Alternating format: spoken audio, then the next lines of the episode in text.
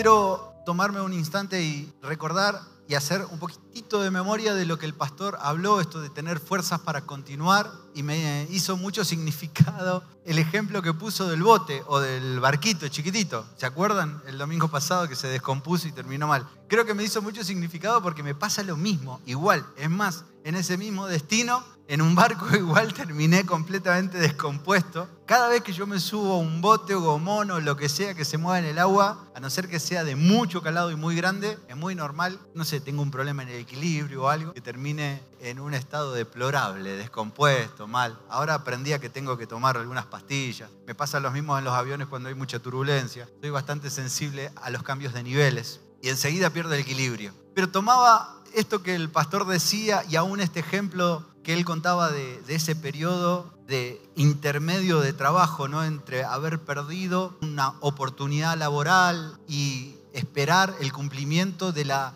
declaración que Dios había tenido sobre ellos en esta palabra de, ser pastores. Y ese lapso de tiempo. Y me pareció significativo porque en nuestra familia ha sido así. Dios es como que siempre tiene tiempos intermedios o ha tenido tiempos intermedios y todavía nos hace pasar por estos tiempos intermedios y trayendo a memoria la paligenesia, la renovación, el cambio y la estructura de pensamiento quería conectar eso con las dos cosas y darle un significado a decir, mientras estamos en este viaje de la vida que nos toca navegar, quizá te está tocando navegar un año turbulento, un año de movimiento, de sacudones, en tu barca, en tu bote, y venís medio descompuesto, escuchás las noticias, escuchás la realidad, te tocas el bolsillo, mirás la cuenta bancaria y decís, está siendo un poco turbulento este año, me está costando un poco transitar con los números, con la realidad, o quizá algo más particular y puntual en tu vida, algo que quiero hoy que entiendas que es circunstancial, pero que a veces la realidad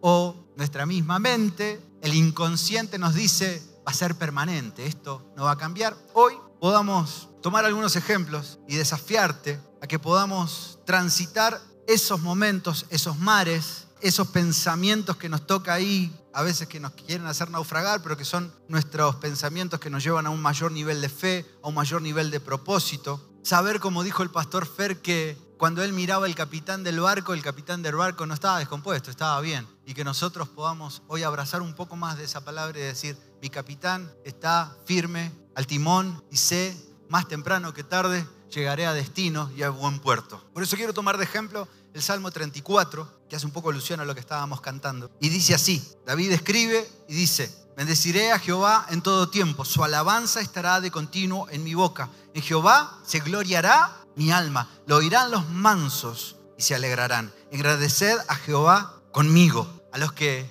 les cuesta sumarse, acá tienen una palabra de exhortación. Cuando les dicen, dígame, y siempre lo mismo grite un grito de júbilo, de un grito de alegría. Bueno, acá David te está diciendo, engrandeced a Jehová con quién? Conmigo. Cuando yo te digo, dale un aplauso, dale una alabanza, es esto. Engrandeced a Jehová conmigo y exaltemos aún a su nombre. Busqué a Jehová y él me oyó y me libró de todos mis temores. Los que miraron a él fueron alumbrados y sus rostros no fueron avergonzados. Este pobre clamó y él oyó a Jehová y lo libró de todas sus angustias. El ángel de Jehová acampa alrededor de los que le temen y los defiende. Gustad y bebed, porque es bueno Jehová, dichoso el hombre que confía en él. Amén. Señor, trae revelación de esta palabra hoy y venga esta palabra a establecer un principio, un tiempo. Venga este salmo tan conocido y memorizado en nuestra mente a traer un nuevo tiempo de revelación en nosotros.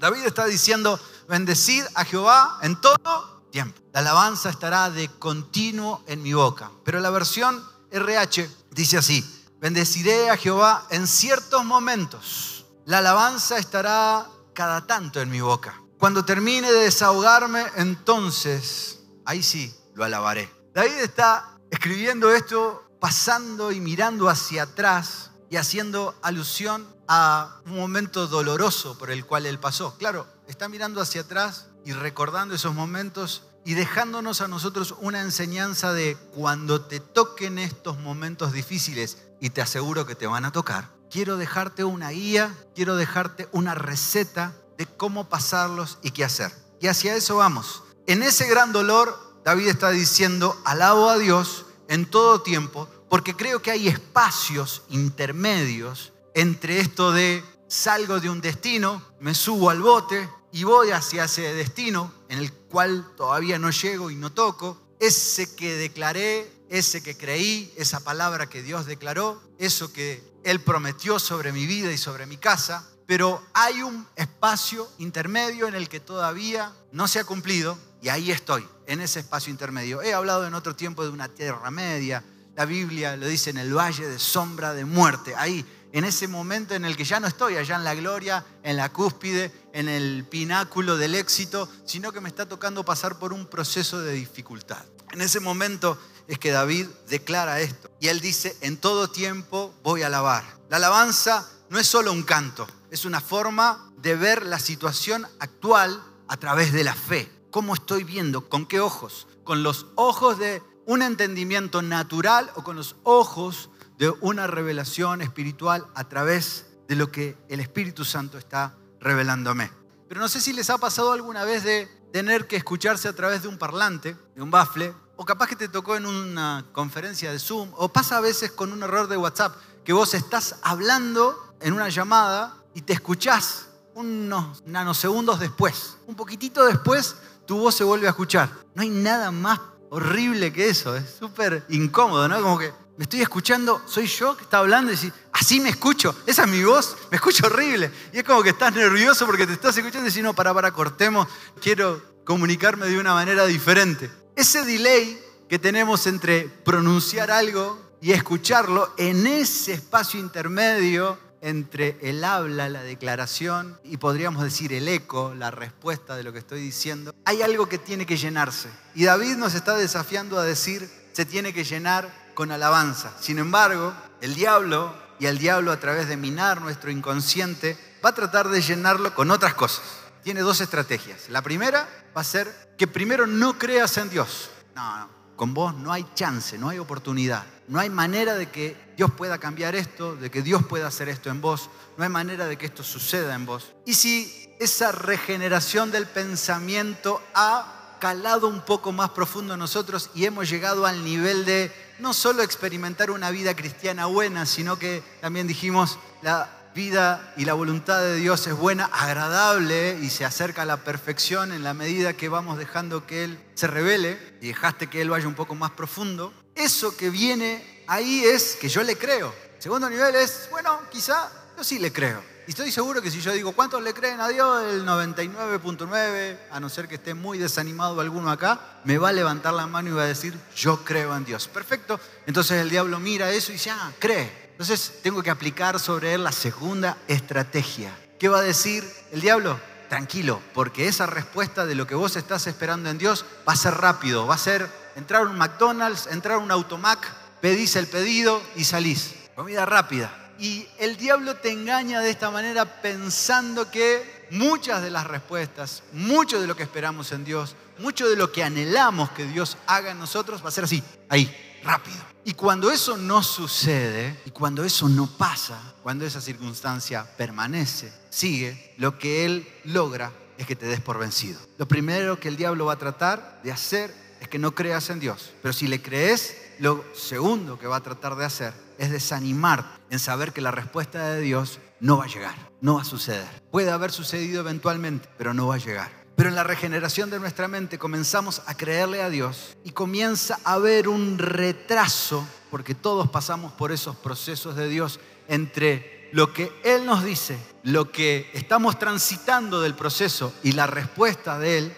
ese retraso, ese delay nos incomoda, no nos gusta. Y ahí está el ejemplo de David. El ejemplo de David es que a él lo ungen, lo llaman, llega Samuel, pasa a ser rey, tiene una manifestación poderosa sobre él, derriba a Goliat, pero ahora está escondido en una cueva, ahora está huyendo a tierras enemigas porque Saúl lo quiere matar. Lo extraño de esto es que muchas veces la vida nos plantea circunstancias como estas en las que aquel que te tendría que ayudar, aquel que tendría que haber sido tu mentor, aquel que te tendría que haber levantado y animado, te persigue o te da mensajes de desánimo o te sacude con un caño. Las paradojas de la vida. Saúl era aquel que tendría que haber dicho, mira, David se gobierna de esta manera, así, vas a soportar la presión, bajo estas circunstancias te vas a mantener. Sin embargo, buenas nuevas para David, vas a ser rey. ¡Uh! ¡Wow! Siete años de persecución. ¡Uh! Muchas veces tenemos que pasar por interludios, en este caso siete años, quizá en tu vida son menos, quizás sean menos, pero ¿cómo tomar? David está mirando hacia atrás, habiendo conocido el verdadero dolor, y escribe este salmo. Siete años entre la unción y la coronación. Todos pasamos por esos momentos. La pregunta en esta mañana que te quiero dejar y con la que te quiero incomodar es, ¿cómo vas a pasar ese intermedio, ese tiempo intermedio? ¿Con qué vas a llenar ese momento intermedio? Ese momento intermedio, el diablo te puedo asegurar que si vos le dejás el espacio, te lo va a llenar. Y te va a llenar el espacio intermedio con duda, con fracaso, con incredulidad, con falta de esperanza. Y esa cantidad de pensamientos y esa ametralladora de pensamientos va a estructurar una manera de pensar en vos que va a tener un resultado. Sin embargo, David está pasando por eso y él dice, gustad y ved que Jehová es bueno. Es un autor tan increíble que él suma al salmo, a la canción, analogías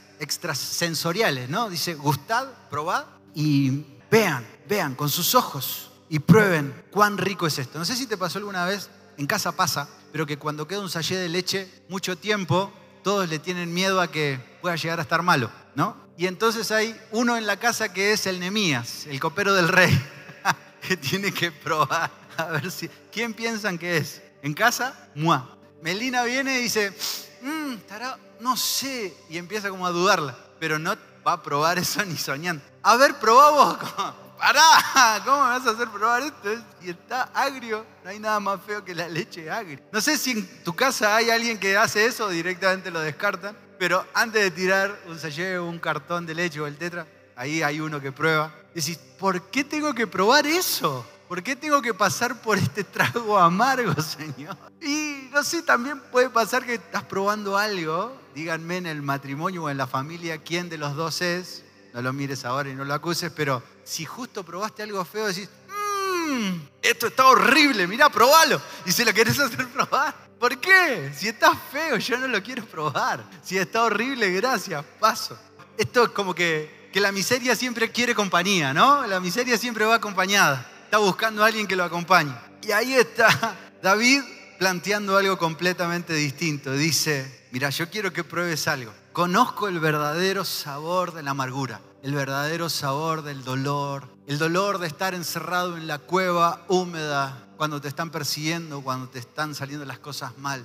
Conozco ese sabor, pero quiero que pruebes algo completamente distinto. Quiero que pruebes algo más. Cuando la vida te lleve a enfrentarte a esos momentos, y aunque estés en éxito total, tranquilo, todos pasamos por pruebas, tarde o temprano, no te lo quiero vaticinar, ni siquiera a modo de maldición, todos pasamos por momentos de pruebas. Quizá estás en una, sino quizá recuerdes este mensaje y digas, hoy ese mensaje no me llegó tanto ese domingo, pero recuerdo que el pastor trajo un mensaje y lo voy a buscar en YouTube y lo voy a volver a ver y ahí venga la revelación de lo que Dios tenía para ese momento de prueba. digas, ¿cómo voy a enfrentar este tiempo de retraso? Y dice David, engrandecer a Jehová. Engrandecer no es hacerlo más grande, no, no. La magnificencia no hace más grande al objeto, para nada. Engrandecer es el proceso por el cual tenemos la perspectiva una nueva perspectiva, o yo diría una nueva revelación de lo que siempre estuvo ahí, siempre estuvo ahí. Recuerdo que cuando hablamos de la paringenencia, yo le dije, no es el tamaño de Dios, Dios es grande, es el tamaño de tus pensamientos. Eso es lo que tiene que cambiar. Por eso, no sé si, si te pasa a vos, pero yo vengo a la iglesia casi por esta razón. Porque más de una vez me pasa que la realidad que me toca vivir me pone en una perspectiva muy incómoda y necesito venir a este lugar a tener una perspectiva nueva de quién es Él en mi vida y ver cuán grande es Él y que se revele su grandeza en mi vida para saber que lo que yo estoy pasando tiene una dimensión mucho menor, mucho más chiquito que lo que Él es. Cuanto más magnifico algo en mi vida, más obtengo de eso. Así que lamentablemente si en la semana estoy teniendo conversaciones de duda, de bajo nivel, de ruina, conversaciones de odio, conversaciones de avaricia, de tacañería. Eso es lo que estoy magnificando en mi vida. De inseguridades, conversaciones a nivel superficial. No, sí, lo que pasa que en mi trabajo, en mi realidad, en mi casa se habla solo de esto. Si solo estás hablando de ese nivel superficial, te puedo asegurar que ese tiempo intermedio lo estás llenando con algo que no tiene nada que ver con Dios. Y si nunca supero eso, nunca voy a poder ver lo que verdaderamente Dios quiere conmigo. ¿Cuántos quieren hoy quebrantar eso y decir, Señor, yo quiero ver todos los días lo que querés conmigo? Por eso David dice, engrandeced a Jehová conmigo. No estás haciendo más grande a Dios. Es como si yo de repente llegas acá a la iglesia y en la entrada te darían unos binoculares. Y ahora vos estabas viendo con unos lentes cortitos o con tus ojos naturales y capaz que estabas un poco miope o un poco de atigmatismo y decís, ¿cómo es Dios a verlo? Y de repente llegás acá y en la adoración y en la alabanza Dios se empieza a manifestar y Dios se te empieza a revelar y ves que tus miserias, que tus realidades, que tus circunstancias son de una dimensión tan chica con relación a los binoculares que te muestran el Dios grandioso que tenés y decís, mi Dios es grande. No se compara con las circunstancias por las que estoy pasando. Por eso David dice, ponete los binoculares, engrandece a Jehová conmigo. Mirá lo grande que es tu Dios. Cuando haces grande a Dios es para que puedas darte cuenta que esa razón que el diablo puso en tu cabeza, por la cual crees o le creíste que Dios no iba a poder actuar, hay diez razones más por la que Dios va a actuar en favor de tu casa y de tu familia. Diez razones más hay en su palabra, diez razones más hay en su voz, diez razones más hay en sus declaraciones una y otra vez sobre tu casa y sobre tu vida, por las cuales va a actuar en favor. Amén. Las cosas se convierten en bendición cuando tengo el tiempo de reflexionar en ellas. Por eso la importancia de parar en la vida y reflexionar, no dejarme minar y llenar de mensaje negativo, de charlas que no llevan a ningún sentido, que lo único que muestran es más de la realidad que me toca vivir en el día a día. Mirá, la realidad es que lo, que uno, lo único que planteás es lo que está pasando, no me decís nada nuevo. Y muchos estamos acostumbrados a eso, en el día a día solo hablar de la realidad. Sin embargo, te quiero desafiar a que puedas decir, Señor, mi boca tiene que tener un mensaje diferente. Y no era que David fuera un enajenado y no estuviera viendo su realidad. Mirá lo que escribe en 1 Samuel 27.1. Él está escribiendo este salmo, pero pasó por este momento. Con todo David pensaba, un día de estos voy a morir a manos de Saúl. Lo mejor que puedo hacer es huir a la tierra de los filisteos. Así Saúl se cansará de buscarme por los territorios de Israel y podré escapar de su mano. Acá David está diciendo, voy a morir, me va a matar, me va a alcanzar. La única manera que tengo es esta. No me gusta. Tomen por un momento, hagan memoria y digan cuál fue su primer éxito, la muerte del el filisteo Goliat de Gad, un incircunciso, el cual él le corta la cabeza. Ahora él está tomando la decisión de ir a la tierra de esos mismos que él en su juventud había vencido. Y el diablo le está diciendo, ¿sabes qué? Ah, tenés que volver ahí, al lugar de tus enemigos, al lugar en el que supuestamente vos derrotaste. Y David dice, en Jehová se gloriará mi alma. Y acá tomo de nuevo la regeneración de nuestra mente. Tu alma es tu mente, tu voluntad, tus emociones. Mente, voluntad, emociones. Pero su mente le está diciendo, se acabó, vas a morir, esto te mata. Esta enfermedad que te declararon es el final del recorrido. Esta deuda que tenés no la vas a poder saldar. Esto que no sale y que no se destraba nunca va a salir en tu casa. David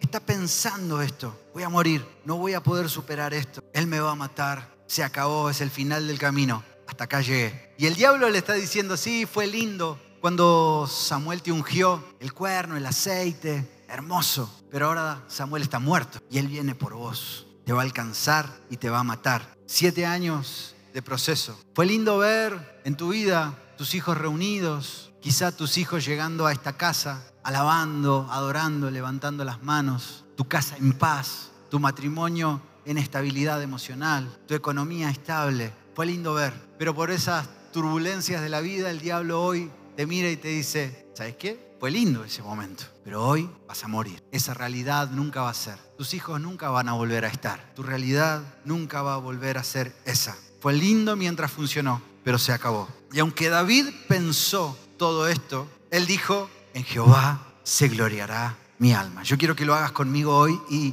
ante cualquier circunstancia, cualquier realidad que hoy te toque vivir, puedas cerrar tus ojos ahí y puedas decir, en Jehová se gloriará mi alma, su alabanza estará de continuo en mi boca. Amén.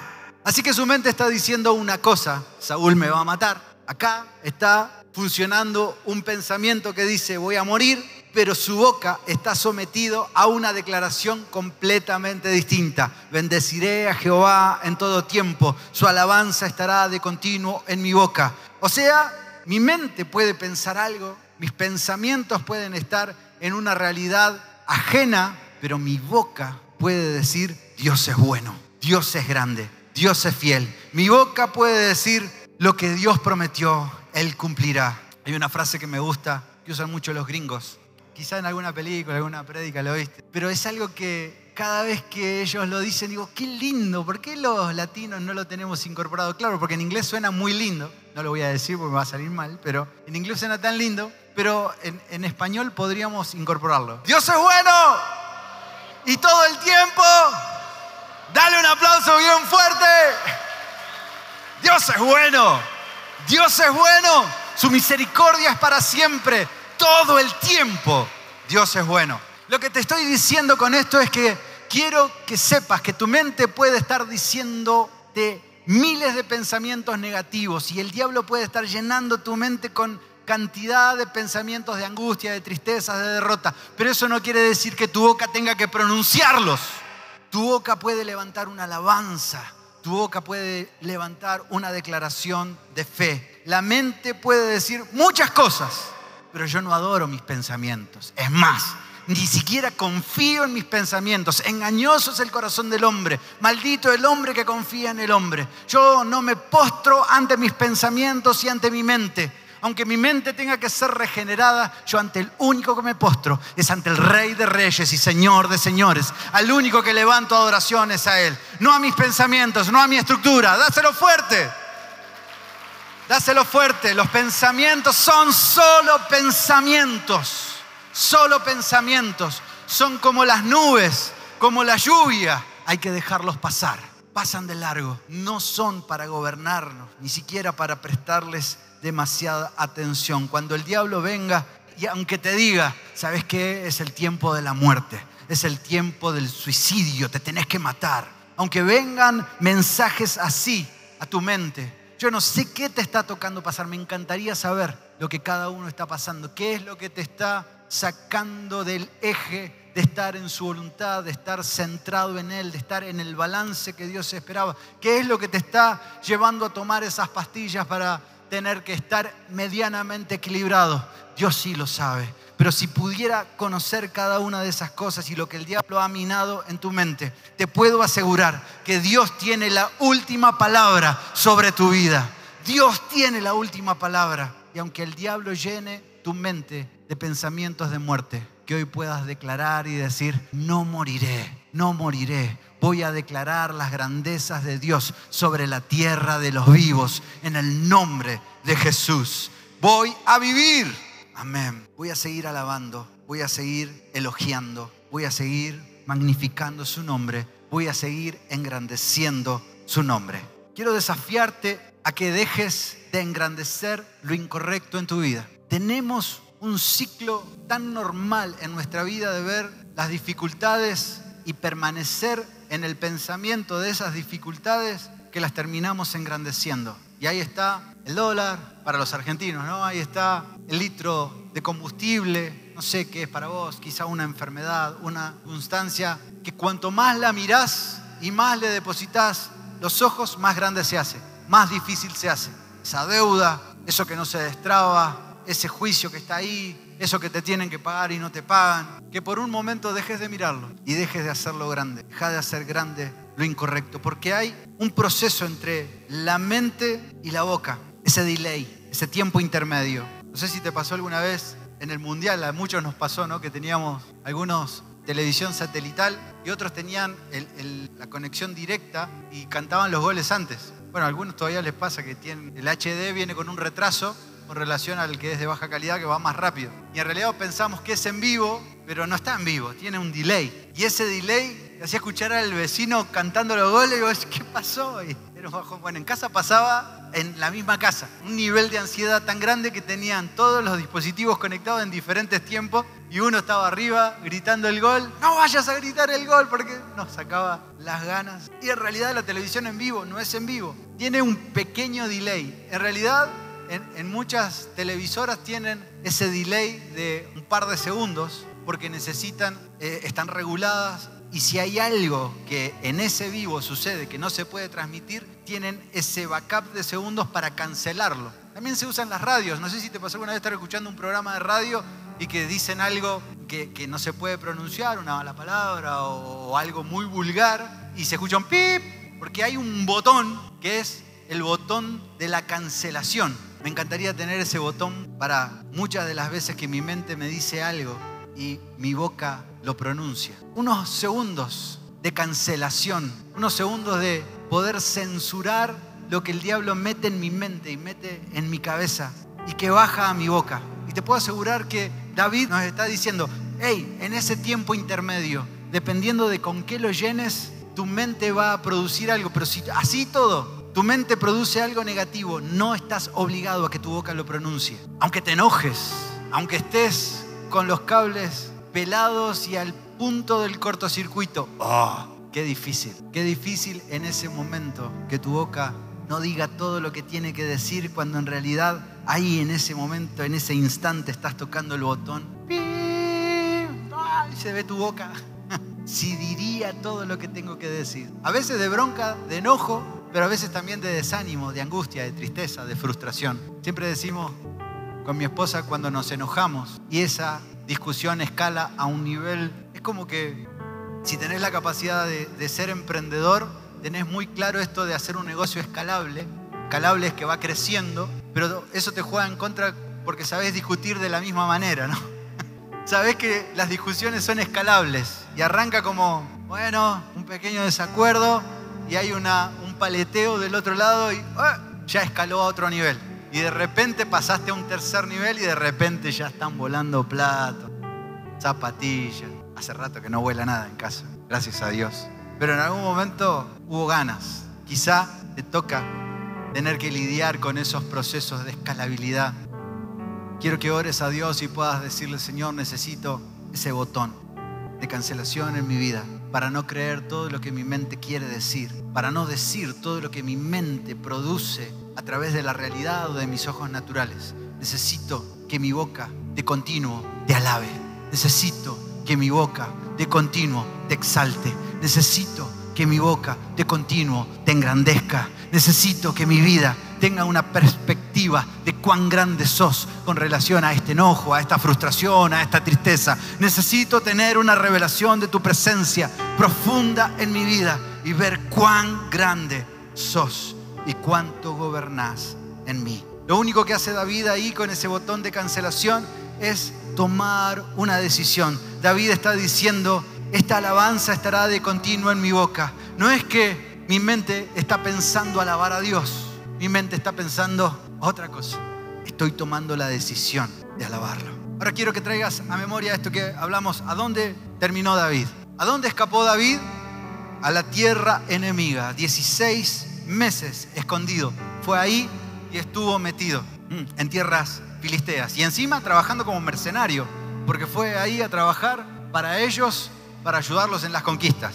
Las locuras de los procesos de Dios. Era un tiempo de angustia, de tristeza, de estar atrapado en tierras enemigas. Mirá lo loco, pensá en la historia. Siete años, desde la unción a la coronación, y en este proceso muere Saúl, David es coronado, y llega el cumplimiento de esa palabra, pero tuvo que llenar esos siete años con un tiempo durísimo. No sé cuánto es, capaz que son siete segundos. Quizá es el botón de cancelación de ese tiempo intermedio en el que estás apretando el botón y decís, Señor, yo dejo de creer esto, dejo de pensar en esto para creerte a vos. Quizá el tiempo se ha extendido un poco más, pero en ese momento en el que David está pensando y diciendo, ¿qué hago acá? ¿Cómo puedo estar todavía acá atado a mis enemigos, en tierras enemigas, pasando por dificultades? Lo que él veía como un proceso de dolor y de angustia se transforma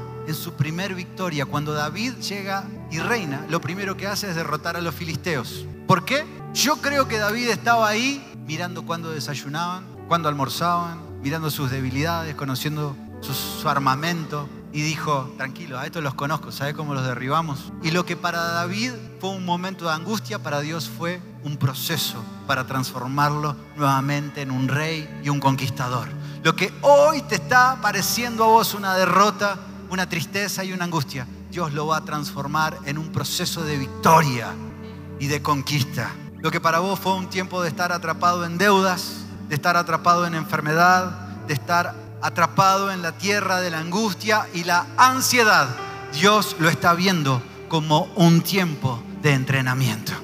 ¿Te podés ver así? Podés ver así. En este viaje nos pasó algo significativo. A tanto a mí se me sale la cadena, siempre reconozco que es una debilidad en mí esto, ¿no? La contestación y Dios no me deja pasar una aún. Esto fue hablar de la renovación del pensamiento y automáticamente Dios me estaba esperando, a ver, basta, venga a rendir el examen. Fue así como me está esperando en la puerta, a ver si sale aprobado o no, y siempre como que, mmm, raspando basta, ¿eh? No sé si te pasó que raspando aprobaste un examen. Y en este viaje tuve esas frases desacertadas que uno tiene con su esposa más de una vez. Y en un momento, ah, terminamos a mitad de las vacaciones, todo, yo enojado, ella enojada, por una frase desacertada mía, por una actitud desacertada, todo mal.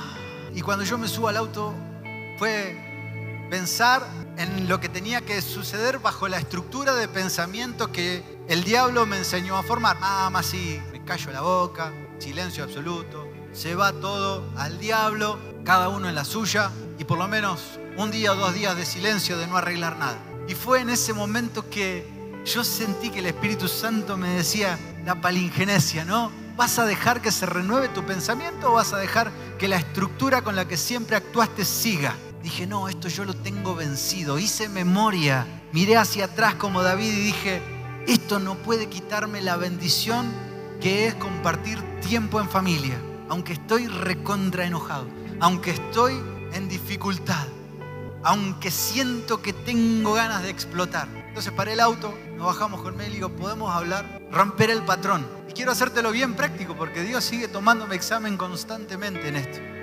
No es que, ah, el pastor lo tiene todo superado. No, no, me sigo llevando puesta las mismas realidades que vos en el día a día. Paramos, nos paramos en una esquina. Salía un viejito de la casa a mirarnos y dice, ¿qué hace esta gente? ¿Están filmando una película? Nos decía.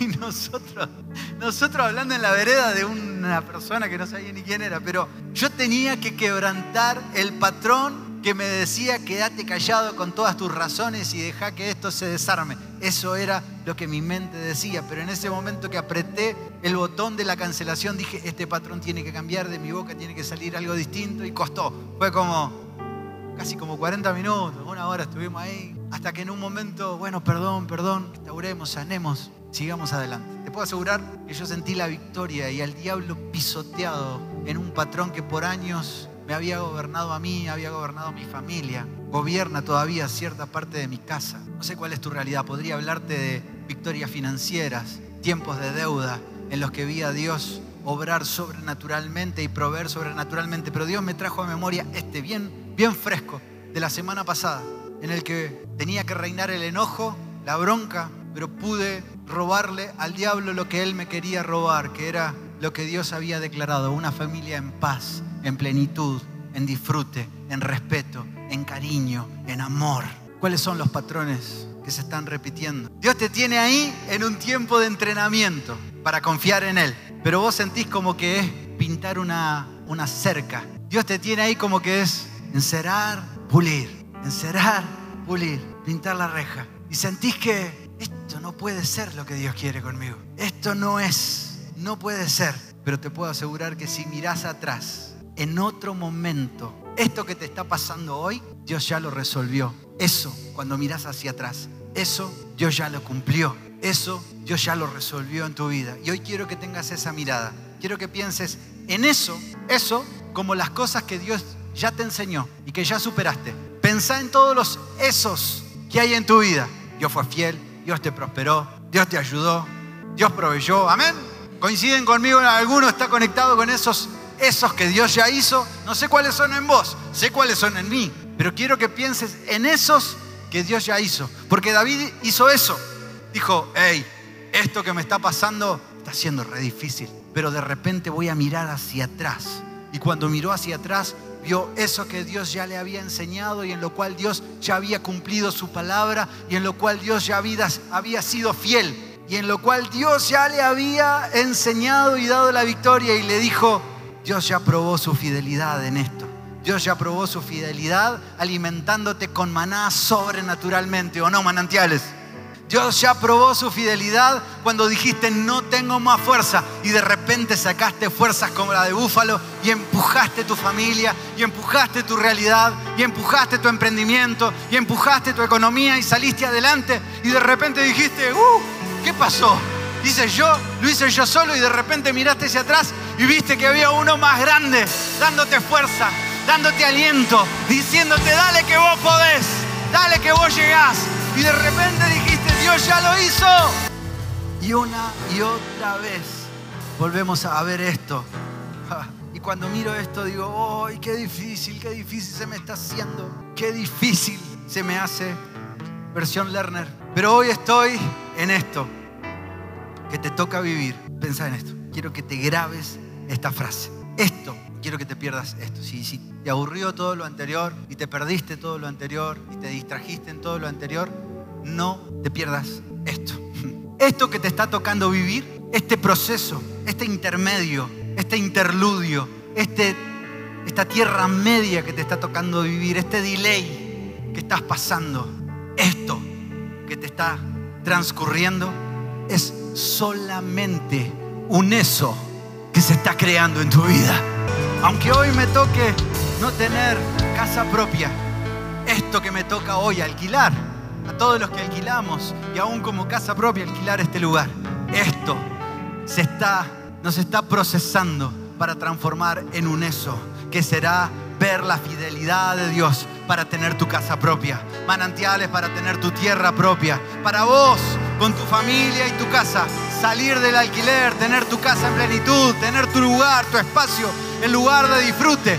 ¿Qué es para Dios? Mira, ¿qué es para Dios? ¿Qué es para Dios? Y Jesús mismo les dice, hey, ustedes miren los lirios, miren las aves, ni siquiera Salomón se vistió como un lirio ni siquiera las aves se preocupan por comer y ustedes están preocupados por el valor del dólar, preocupados por si sube o baja, preocupados por la tasa de inflación, preocupados por el IPC, no son más importantes ustedes que ellos, porque Dios lo va a transformar en eso, porque ya de una, una y otra vez ha mostrado que Él obra en favor tuyo, en favor de tu casa, en favor de tus hijos.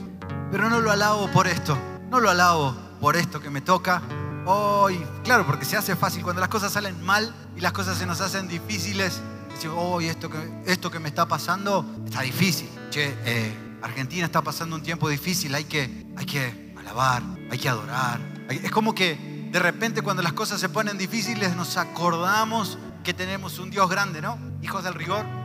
Lamentablemente nos pasa mucho esto. Pero te quiero llamar la atención y decir, no lo alabamos por eso, no lo alabamos por esto, no lo alabamos por el plan que pueda tener el gobierno, no lo alabamos por el nuevo presidente, no lo alabamos por la realidad que pueda venir a Argentina, sea beneficiosa o no, sea que prosperemos o no. Lo alabamos por eso que ya Él hizo. Trata de recordar ahora cuánto te costó aprender esa lección esa lección que hoy, cómo me costó aprender y entender que Dios quería esto conmigo. Eso, eso que te costó allá atrás, eso que fue difícil, tráelo a memoria ahora y decir, hoy Señor, si vos cumpliste, si vos fuiste fiel, si vos cumpliste más de una vez tu palabra, sé que lo vas a hacer nuevamente. Lleva eso a donde Él muestre una vez más y mostró su fidelidad. Ese tiempo entre el esto y el eso se llenen siempre de alabanza en tu vida. Llena de alabanza ese tiempo. Primera de Juan 5 dice eso mismo. Versículo 14 y 15 dice, puesto que tenemos esta confianza también podemos tener gran confianza delante de Él, porque si pedimos algo conforme a su voluntad, Él nos escucha.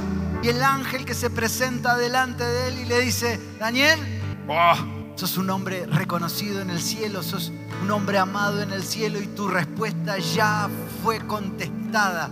Estás solo en un tiempo intermedio. La estás reteniendo algo, pero tranquilo que esa respuesta está. Depende mucho de con qué llenes este tiempo. ¿Con qué vas a llenar este tiempo? Daniel ahí declarando y teniendo revelación de eso y siéndonos de ejemplo a nosotros. Yo quiero que hoy puedas decir, Señor, yo quiero llenar mis tiempos intermedios. Ah, porque David tendría que haber cantado, busqué al Señor y Saúl me quiere matar, busqué al Señor y Saúl me sigue persiguiendo, busqué al Señor y Saúl me va a reventar. Sin embargo, él canta, busqué al Señor y él me oyó y respondió. No sé cuál es el Saúl que te persigue, pero quiero que te pongas de pie hoy y puedas decirle, busqué al Señor, Él me oyó y respondió, confío en Dios, confío en Dios.